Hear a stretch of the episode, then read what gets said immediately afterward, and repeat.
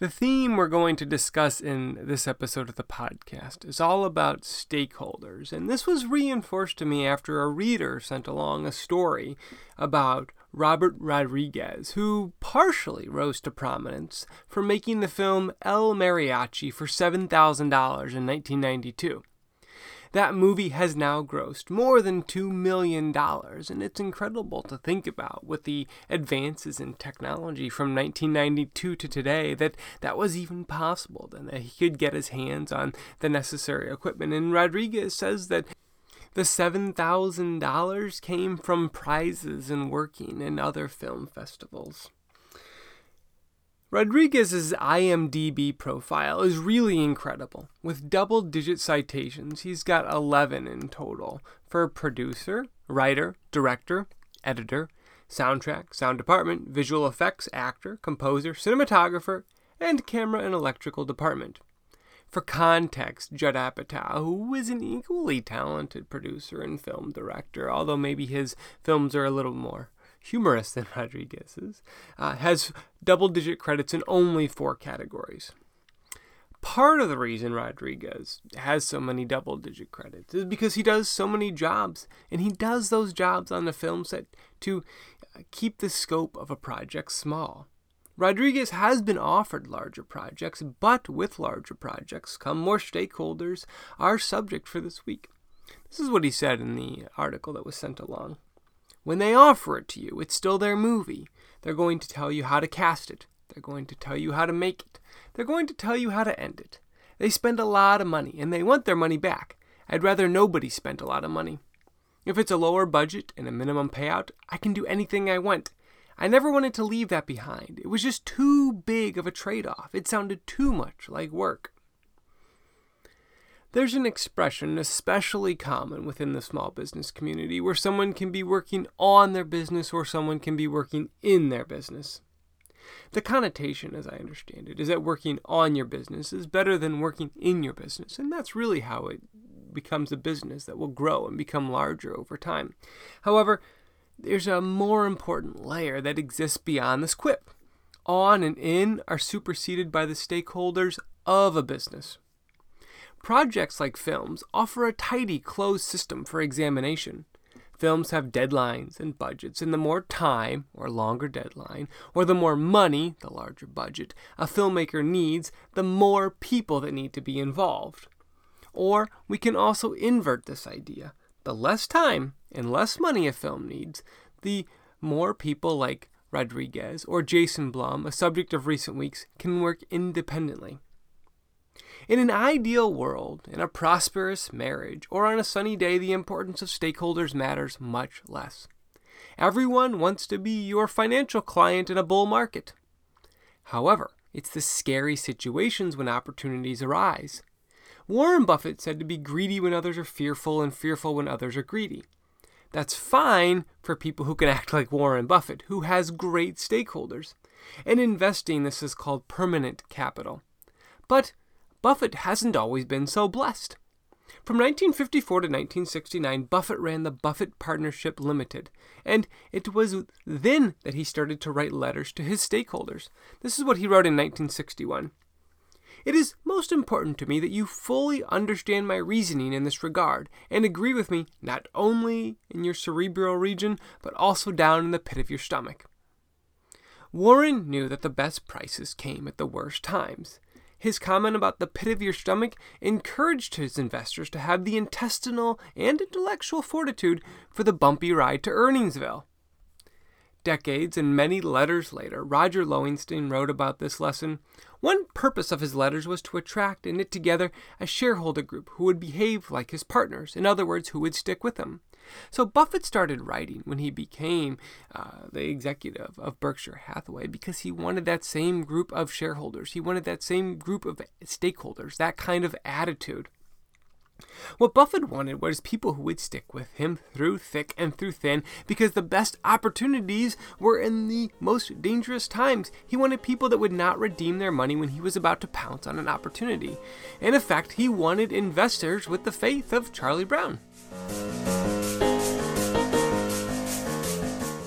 And not people who would pull the football away like Lucy.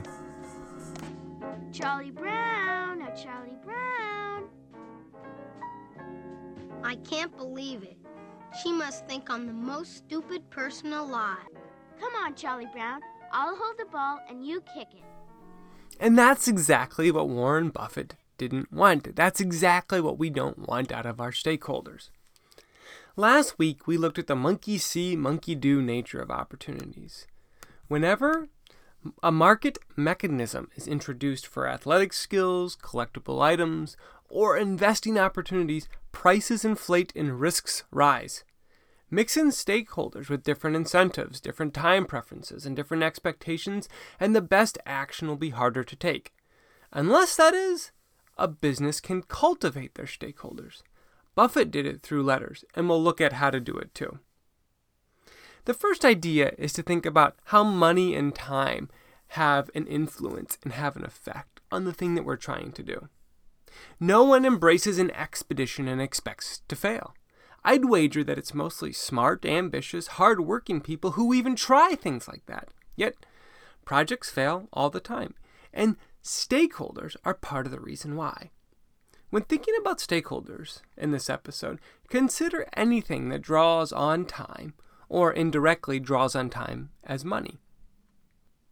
Michael, a different one I promise, wanted to be a writer. His job was as an editor, and he'd submitted and sold some stories. He also lived in New York City, and it doesn't hurt to have that kind of proximity to that kind of industry. During his pining for writing phase, Michael and his wife bought a crummy house in Cornwall, Connecticut, he said. The couple would go up on the weekends, and as his wife painted, Michael tinkered in the garden. I ran into problems immediately, he said on one interview years later. It was like that scene in Caddyshack. Come on, you know the one, right? I have to laugh. because I've outfinessed myself. by foe, my enemy, is an animal. And in order to conquer him, I have to think like an animal, possible, to look like one. So that's kind of what Michael did. He looked for horticultural answers in books, tried and failed, and looked for more answers. Along the way, Michael wrote down what he was doing. From that came stories. Then came a book. That book actually sold well enough that Michael got a contract to write a second book and a book advance. Yet, despite the money, which quickly ran out, there were too many stakeholders on his time. Michael and his wife had a kid and a fixer upper in Connecticut. They lived in New York City and paid New York City prices. So Michael had a choice. He could pay back his advance and cancel his contract and keep his job in the city, or give up the job, that job's health insurance, and the job city and move away. He and his wife moved, and he reflected years later the key to being a successful freelancer is having a low monthly nut. Michael Pollan made it. His books win awards, and some stories even make it to television. Michael Pollan made it because he aligned his stakeholders. His wife and his lifestyle supported this path to becoming this kind of writer. Like writing comedy takes time, it's months, years even, on the road figuring out what makes people laugh. Jay Leno put it this way when he talked to Judd Apatow I didn't have a lifestyle to maintain. Leno spent his days working as a mechanic for Mercedes and his nights driving hundreds of miles for a few minutes on stage. And that gave Leno the time to develop jokes. Even years later, Leno tries to test his material in awful places. This is what he told Apatow. Like, I was in New Mexico a while ago at an Indian reservation. Just a very strange setup. Nice people, but but they laughed. So I said, "Okay, this stuff is going to work on the show." Leno had few stakeholders on his time. He had few stakeholders on his money, and so he was able to develop as a comedian. Pollan had a wife, a kid, and two residences. It all has to be a balance. Without the right stakeholders, ventures get less time and money than they need. Without the right incentives, things crumble too. And here we have what someone wise has called the most profound problem in investing. Have you ever been in an elementary school? Third grade classroom lines provide an excellent metaphor for aligned stakeholders. If you haven't been in a school recently, this is what it looks like, and it's probably much like you remember. Some kids line up and want to get to lunch or to recess or to art immediately so they can maximize their time there. And some kids take standing in line as an opportunity to talk to their friends. When a class is lined up straight, paying attention, and as they say in my daughter's school, eyes forward, lips zipped, they can move efficiently through the school. When they aren't, they can't, kids get in trouble, they get less time at wherever they're going. That's kind of how businesses exist too, and that profound problem exists when the principal and the agent aren't in the same line, going to the same place at the same rate each once. It was Super LP Chris Douvos who called this the most profound problem in investing. Douvos said, People with money, the principals, act differently than the agents, those who are entrusted with the money. This problem exists under the expression, no one got fired for buying IBM, and it's also hidden in the acronym CYA. Let's look at the Warren Buffett situation we already noted. Buffett wrote letters to align and filter, we'll get to that point, his stakeholders so that he could buy out of favor stocks. Buffett wanted superficially, not fundamentally, ugly businesses. However, Warren Buffett had it easy. He's the quintessential goofy uncle or fun aunt that every family has, though none that I know are quite as wealthy. Buffett's communications were the principal source of financial information for his stakeholders. I wonder what he'd do in 2019 when Twitter, cable news, and conspicuous consumption are so dominant. CNBC didn't even start until 1989. Buffett still writes his letters, and they reinforce the Buffett brand, and that influences the stakeholders, who are shareholders today. Remember, except in the limited laws of the physics world, people only look stupid relative to something else. So, one solution for individuals is to cover your ass and purchase IBM. But the second solution is to change the relative comparison. This is what it means to align stakeholders, to frame the comparison in a different way. This is what I mean when I said that Buffett has it easy. When he started writing his letters, when he started his partnership, and when he bought Berkshire Hathaway, there wasn't this deluge of information that he had to compete with. He laid things out in a clear way, and the relative set of comparisons was limited. Compare that to today, when if you're a business and you're promising something to your customers and you're trying to get aligned stakeholders, they can look at something else because something else is always available and they can see that what you're doing is not working out on that same time horizon, or they can see it not succeed relative to something else. And there's always going to be a relative to something else that is better than whatever you're doing. The, the, the hard part is picking that out ahead of time. Investors don't have it quite so bad. They have an expression that makes this conveyance easier. You can't be the market and beat the market. The implication is that they have to be different. They have to look different. So if a limited partner thinks they're stupid, they have to find a different metric. It can't just be they're not doing what everyone else is. Of course not. They promised you that they wouldn't be. In the monkey see, monkey do world where edges erode, businesses must act opportunistically. It must be fast, fourths. That ability comes with good stakeholders, and there's a certain time and a certain place and a certain way you can find them.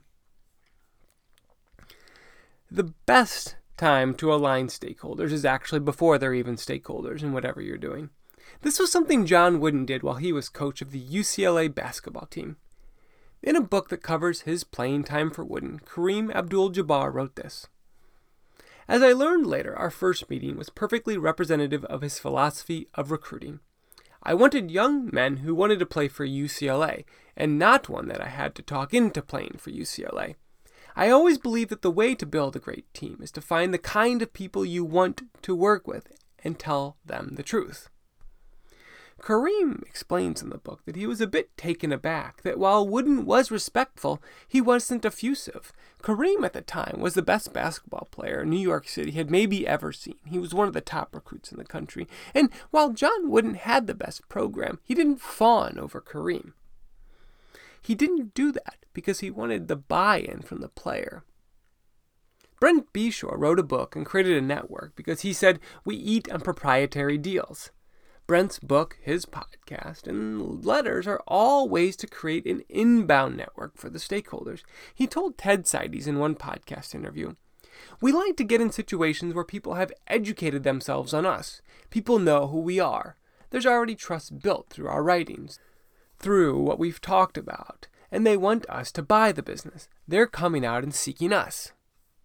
Jim Mattis writes about the importance of this in his new book, Call Sign Chaos. During the Vietnam War, felons, parolees, and petty criminals were offered a chance to serve in the war instead of serving time. That seemed like a good idea to the judges who assigned the punishment, but not to Mattis and the Marines fighting in the war. Soldiers are stakeholders too, and when Mattis got back, he was assigned a recruiting position in the western United States, and he tried to find the right people. He tried to align the stakeholders rather than take anyone who was willing to sign up. All of this brings up a very important question of balancing perfect clients with available ones, about employees and the unemployable. Stakeholders widen and shrink the opportunity zone of a collective. Great people will expand what's possible, unaligned ones collapse what's possible. Success with stakeholders seems to be like success in dating share who you are and see if they like it. A business should always sell their strength because it aligns stakeholders, it gets the right people in the door. John Wooden's strength was focusing on the process. Kareem wrote that Coach Wooden didn't like sports movies because after the lesson of the movie, the team usually won anyways.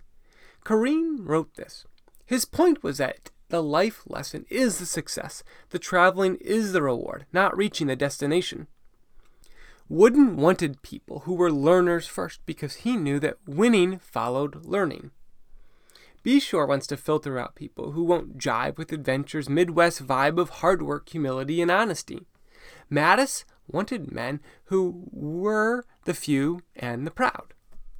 Investor and former Marine Wes Gray puts it this way The edge is not in building a better mousetrap. The edge is in coupling educated capital that understands why your mousetrap works and pairing the two together. Assistant General Manager for the Boston Celtics, Mike Zarren, said much the same thing. The communication of the information is as important, if not more important, than the actual quantitative work you do. If people don't believe what you're doing, if they don't understand it, then what's the point of doing all of the analysis? That's getting the right stakeholders. So, what Zarren, Gray, Mattis, Beshore, Wooden, Buffett, and all the others have done is communicate well. Each is and was upfront about what they're trying to do, and they find people who buy into that. How do they tend to communicate well? They find a way to do it easily. A few examples might help. One dichotomy to think about is the visual to the literal. Sports analytics really stagnated until general managers like Zarren and others figured out that players liked to see information. They liked color coded charts. They liked heat maps. They wanted to understand things in a visual way rather than a literal one. Another helpful dichotomy is to ask if your information is to entertain or inform or do a little of both. In the modern cacophony, it's easy to separate these two sometimes. Philip Tetlock has studied decision making and forecasting, and he noted the more accurate forecasters tend to bore people. So, what are you doing to your stakeholders? Are you entertaining them or informing them? A third way to think about this is think about understanding, not necessarily agreement. Sometimes your stakeholders just need to be heard, they don't need to be convinced, and you don't need to be convinced by them. Brian Koppelman said this about being in movie making meetings. It's important to make people feel heard when they are giving notes about the show. Make them know you are actually listening, but then it's important that we only take the notes that will make the show better. In his book, Jim Mattis writes this I aggressively delegated tasks to the lowest possible level. Mattis said that it's important to leave the how to your subordinates. A decentralized command works great with stakeholder alignment. Like Mattis saw fighting in Vietnam and recruiting Marines after, people are everything. He quotes Napoleon, who said this An army's effectiveness depends on its size, training experience, and morale, and morale is worth more than any of the other factors combined. What is morale? Morale is just the attitudes of the people you have. If you get the right people involved in an organization, if you get the right people in an expedition, then their morale is going to dictate what they do. And that's what really influences a success or a failure. So, how do you interact with your stakeholders? Ultimately, it really comes down to two paths the smaller project path and the coordinated project path. Smaller projects take less time and less money, and so there's less stakeholders involved. There's just less points of friction in the decision making process. That requires someone like Robert Rodriguez, who can do more with less, or fellow filmmaker Steven Soderbergh, who shot the movie High Flying Bird, you can find it on Netflix, on an iPhone. And when he was asked about this, Soderbergh said that it doesn't matter what camera a filmmaker uses if they don't know where to put it. So, to have smaller projects, you're either going to be pursuing and doing less, or you're going to need people who have these jack of all trades skills, like some of the filmmakers we've recently looked at. The other path is coordinated projects, and all a coordinated project is is great communication with, with aligned stakeholders. Sometimes this is done at the top of the funnel for inbound clients. Sometimes it's done after the fact to educate people on what you do. Sometimes it's home style letters like Warren Buffett. Sometimes it's visual arrays like athletes get in Moneyball organizations. And sometimes it's just regular content like the podcast, like the emails, like the other pieces of content that you see on a daily, weekly, or monthly basis. That's what it takes. Good stakeholders can make the difference between a success and a failure, between something that is good and something that is great. And hopefully, in this episode, we've talked about how we can have great stakeholders in our own lives, in our own organizations. Thanks for listening.